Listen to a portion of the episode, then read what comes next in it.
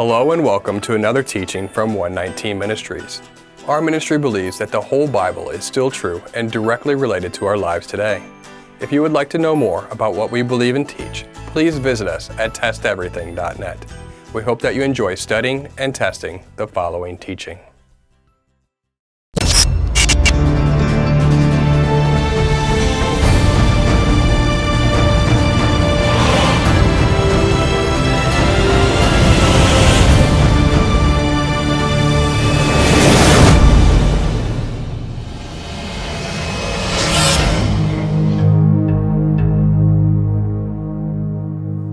Since believing in the Messiah is the foundation of Messianic and Christian faith, we should expect to find a basis for this doctrine in the Tanakh, that is, the Old Testament. But you'll often hear counter missionaries claim that the Tanakh never tells us to believe in the Messiah. The first step is to define what believing even means. So before this teaching continues, we would really recommend watching our teaching titled Believing. Moving on. According to the counter missionaries, the New Testament's emphasis on having faith in the Messiah is invalid and not in line with the Tanakh, and perhaps even contradictory. After all, they will say, the Messiah will arrive when he arrives. All the messianic prophecies, including world peace, will be established at that point. So there's really no need to wonder about the Messiah right now. But is this a biblical perspective? First, as we've discussed in our teaching, why Yeshua is the Messiah, everything in the Tanakh seems to be culminating to the revelation of the Messiah. This is hinted at in the very beginning of the Bible, in Genesis 3.15, when a prophecy is given about a future son of Eve who will crush the head of the serpent, essentially conquering the very source of evil and death. Many rabbis, along with messianics and Christians, see this as a messianic prophecy so from the very beginning, there is an anticipation for this messianic figure to arrive onto the scene.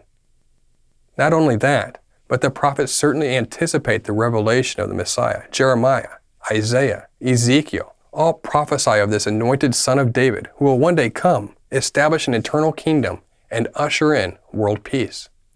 It's simply undeniable that this is a major theme in the Tanakh. Again, for more information on this, Watch our message, Why Yeshua is the Messiah. So it's no wonder what we see when we get to the Brit Hadashah, the New Testament. When the original followers of Yeshua come to understand that he is the Messiah, there's an excitement and urgency to reach everyone with the good news. How else could they have acted? The anointed son of David, whom their scriptures spoke, had finally arrived. To treat such an occasion with indifference would be utterly unreasonable.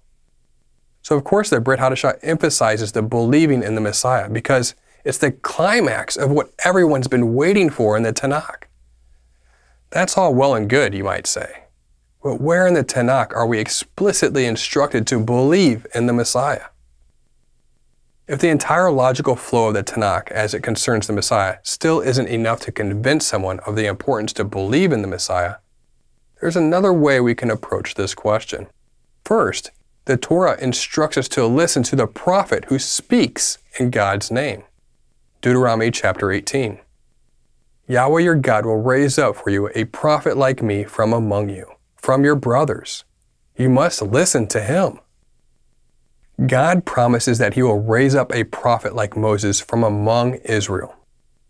In Judaism, this is traditionally believed to refer to a succession of prophets which started with Joshua. So the command is that we are to listen to the prophets of the Lord. In fact, over and over again, we are told to heed the warnings of the prophets. Consider 2 Chronicles 20:20, in which King Jehoshaphat made such an exhortation. And they rose early in the morning and went out into the wilderness of Tekoa. And when they went out, Jehoshaphat stood and said, Hear me, Judah inhabitants of Jerusalem. Believe in the Lord your God, and you will be established. Believe his prophets, and you will succeed.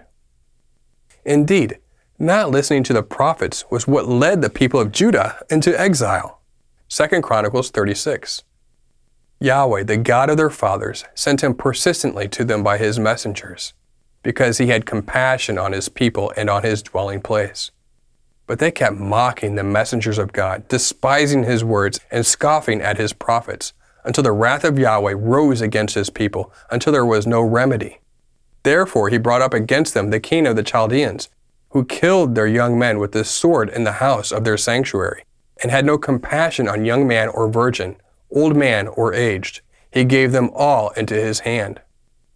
So, as we can see, the scriptures are quite clear about the importance of listening to the prophets of God.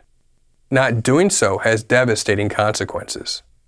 Having said that, the prophets spoke a lot about the Messiah and they emphasized believing in him.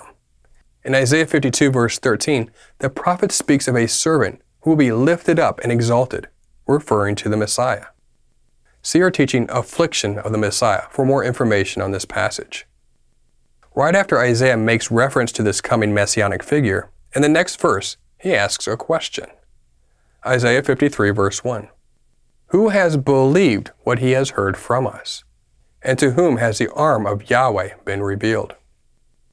Isaiah is speaking rhetorically, so right here we have an explicit exhortation to the people of Israel to believe Isaiah's message about the Messiah who is revealed as a suffering servant. The same question can be asked today. Do you believe Isaiah's message or not? Do you heed Jehoshaphat's exhortation to believe his prophets? But getting back to Deuteronomy 18, verse 15, while it's true that God raised up many prophets, and we are to listen to those prophets, we can look at this passage in another way. The command in Deuteronomy 18:15 could refer to a specific prophet that God would raise up in the future. The passage says that God will raise up a prophet like Moses from among the people of Israel. But later in the Torah, we read that even after Moses laid hands on Joshua, a prophet like Moses had not yet arisen. Deuteronomy 34. And Joshua, the son of Nun, was full of the spirit of wisdom, for Moses had laid his hands on him. So the people of Israel obeyed him and did as Yahweh had commanded Moses. And there has not arisen a prophet since in Israel like Moses, whom Yahweh knew face to face. So it could be argued that Deuteronomy 18:15 is talking about a unique prophet like Moses who would come in the future. With that in mind, it's worth noting that the apostles in the New Testament identified this prophet as Yeshua, Acts chapter 3. Repent therefore and turn back, that your sins may be blotted out, that times of refreshing may come from the presence of Yahweh, and that he may send the Christ appointed for you, Jesus, Yeshua, whom heaven must receive until the time for restoring all the things about which God spoke by the mouth of his holy prophets long ago. Moses said, the Lord God will raise up for you a prophet like me from your brothers. You shall listen to him in whatever he tells you. So if Deuteronomy 18:15 is speaking of a unique prophet like Moses who would come in the future, we have an explicit command to believe in the Messiah and follow him because he is that prophet. Like Moses was a redeemer of Israel, Yeshua is the ultimate redeemer of Israel as the Messiah. But if the passage is speaking of a succession of prophets, we still have an explicit command to believe in the Messiah. Why? Because Yeshua himself was a prophet of Yahweh. So in either case, the Torah explicitly commands us to believe in the Messiah. But wait, not only do we have a biblical basis affirming the need to believe in the Messiah, but traditional Judaism likewise upholds this important doctrine. In his book, The Wolf Shall Lie Down with the Lamb, the Messianic Hasidic thought, respected Rabbi Shmuley Boteach says, The belief in the coming of the Messiah is more central to Judaism than even the observance of the Sabbath or Yom Kippur. It really shouldn't surprise us that modern rabbis hold to this view. This doctrine has been central to Judaism for a long time. In fact, renowned Jewish teacher Maimonides or Rambam lists the belief in the arrival of the Messiah as one of his 13 principles of faith, which are the minimum requirements of Jewish faith. So not only is the idea that we don't have to believe in the Messiah contrary to Scripture, but it's contrary to established Jewish halakha as well. In conclusion, the Tanakh, the Brit Hadashah, and even Judaism will all affirm the doctrine that we must believe in the Messiah. So there's no way out of it. We can't be indifferent. It's imperative to discover whether this person, Yeshua, is in fact the Messiah of Israel, And if he is, you must believe in him and dedicate your life to what he taught and practiced.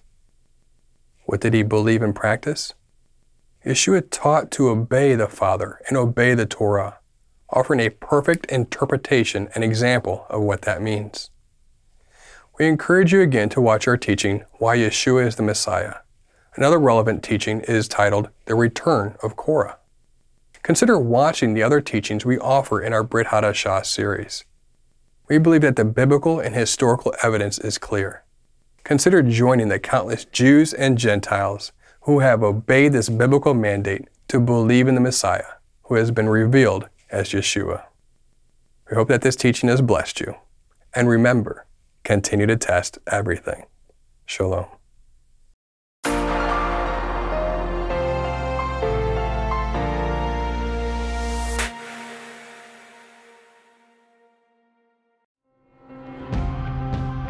It is because of you, our generous supporters, who make it possible to offer these high quality teachings completely free of charge.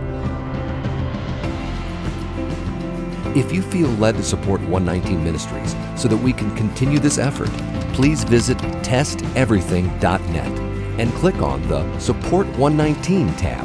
Learn how you can partner with us to take the whole Word of God to the nations.